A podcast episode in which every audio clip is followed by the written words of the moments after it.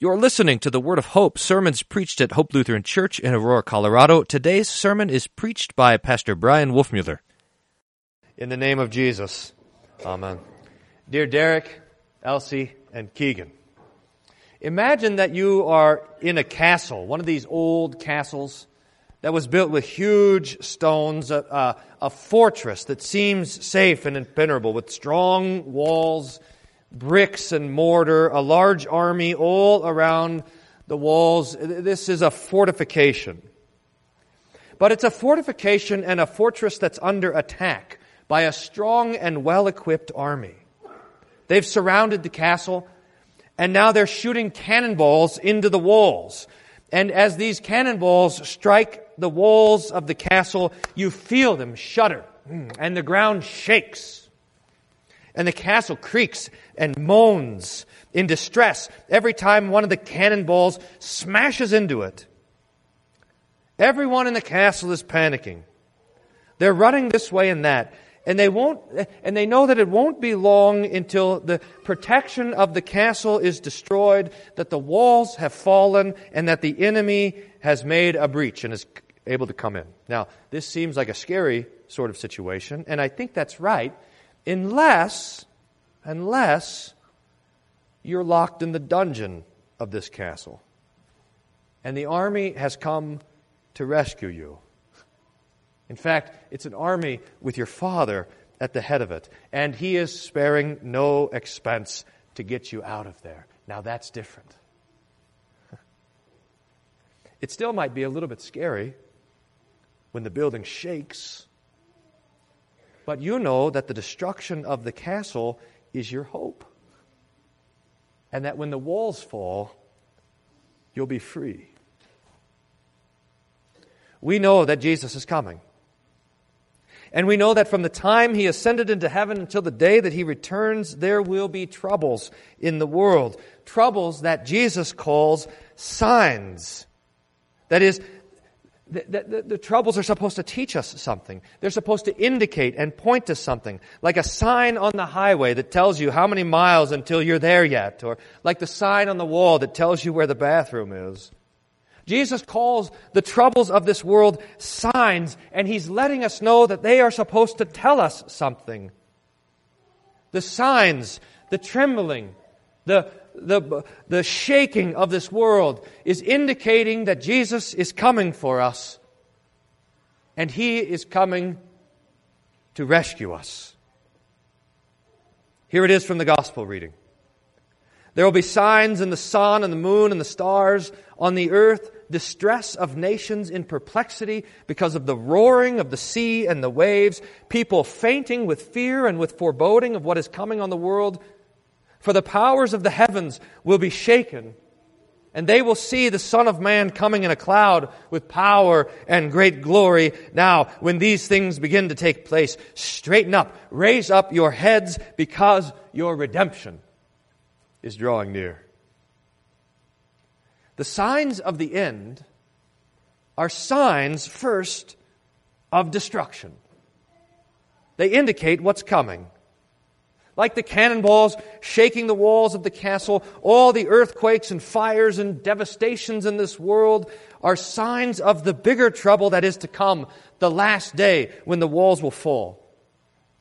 Peter describes it like this But the day of the Lord will come like a thief, and then the heavens will pass away with a roar, and the heavenly bodies will be burned up and dissolved, and the earth and the works that are done on it will be exposed. For those who love the world and the things in the world, this is terrible and frightful news. If everything you loved was in a barn and that barn burned down, it would be a bad day indeed. And so it is for the world. The signs of the end are signs of fear and gloom and dread. As Jesus says, perplexity, fainting with fear and foreboding. The signs point to that which is coming, which is destruction. But for the Christians, for the baptized, these signs point to something else. They point to something wonderful, to something good.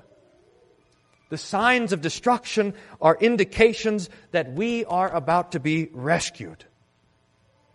Remember the dungeon castle? Remember this. The sounds of war and destruction are for him signs of life and hope. So Jesus says, and dear saints, this is absolutely wonderful. Jesus says, when these things begin to happen, straighten up, raise your heads. Your redemption is drawing near. All the indications of distress and trouble in the world are, for the baptized, reasons for hope. For our treasures are not in the burning barn, like Jesus says, store up for yourselves treasures in heaven. And our treasure is there because our treasure is Christ. His love, His mercy, his death and resurrection, His blood, His word and promise, His righteousness, His kindness. He is our life and our peace, and He, dear saints, cannot be destroyed. So when we see signs of the end, the troubles of the world, something different, something more, something beyond death is indicated for us, we see signs of the resurrection. Remember how Peter described the world as as melting and dissolving. He goes on in the very next verses to say this. Since all these things are thus to be dissolved, what sort of people ought you to be in lives of holiness and godliness, waiting for and hastening the coming of the day of God, because of which the heavens will be set on fire and dissolved, and the heavenly bodies will melt as they burn? But, according to His promise, we are waiting for new heavens and a new earth in which righteousness dwells. On the other side of the last day is a new day, the new creation, the new heaven and new earth. And it's for you, for the baptized. I mean, imagine it. The home of righteousness, where there's no sin and no death and no dying, no devil, no sinful world, no sinful flesh, where we are finally free, finally human, finally alive, finally able to love and sing and create as God created us. And best of all, we are finally fit to look upon the face of God without being destroyed. So the Christian sees in the distresses of the end not the coming of death and destruction, but the coming of life and salvation, the coming of redemption, the coming of hope. And this is because, dear saints, we have already died. It's how St. Paul talks about our baptism.